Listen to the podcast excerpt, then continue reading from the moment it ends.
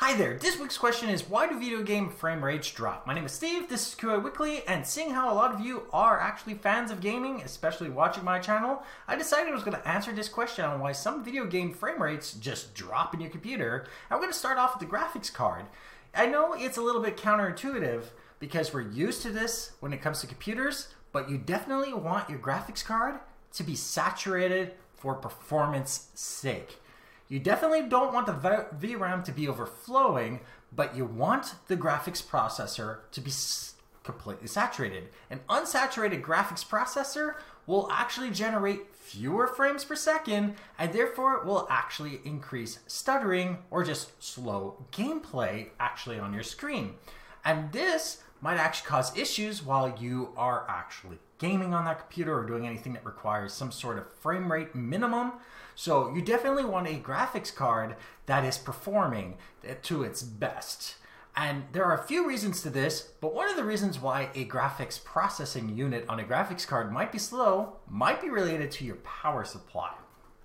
Now, your power supply unit if it's underpowered to your computer, will cause a whole bunch of other mechanisms to slow down or not operate correctly. So a weak power supply that doesn't have enough power behind it will not be able to properly power your graphics card and or your power uh, processor because it is not powering the entire system correctly, which is why when you build your computers, more is better. You're never going to use all of the wattage out of a really big power supply, but at least it's there just in case you need a few more watts of performance. Because if you don't have it, your fans can slow down, or your graphics card or processors can definitely slow down. But it is possible that it's not your power supply unit the issue, it can be your processor. Now, if you have been around for a while, you know about Assassin's Creed Unity. One of the biggest issues had to do with draw calls. If there are too many draw calls and your processor is not powerful enough or fast enough, what ends up happening is it doesn't send enough of that information to the graphics card. And while the graphics card can be performing properly, but if it's not getting all the information it's supposed to, it will render graphics that look a little scary or improperly. Uh, so this causes a lot of bugs and might cause some stuttering. It could cause definite frame rate issues. You want a power supply, a graphics card, and a processor to be operating at their peak performance so that you're actually generating all the information you need. But your processor is getting some of that information from your RAM. If you do not have enough RAM or your RAM is too slow, that will definitely cause issues for your processor and your graphics processor. Because if it's not getting those info pieces of information in a timely fashion, that definitely slows down your frame rate, meaning that you are again at a disadvantage when it comes to your gaming and a frame rate drop. So what you would want is to have sufficient RAM that is running fast enough with a processor that is great enough to be able to give the information to your graphics processor with enough power behind it so that everything runs properly. But there is still one more thing that can make your frame rate drop, and it is computer storage. The slower the storage on your computer, the weaker the performance is going to be for everything else in the chain all your performance comes down to the slowest piece of your computer, which is more often than not the storage for the computer, which is why it tends to buffer all the information it can directly into RAM.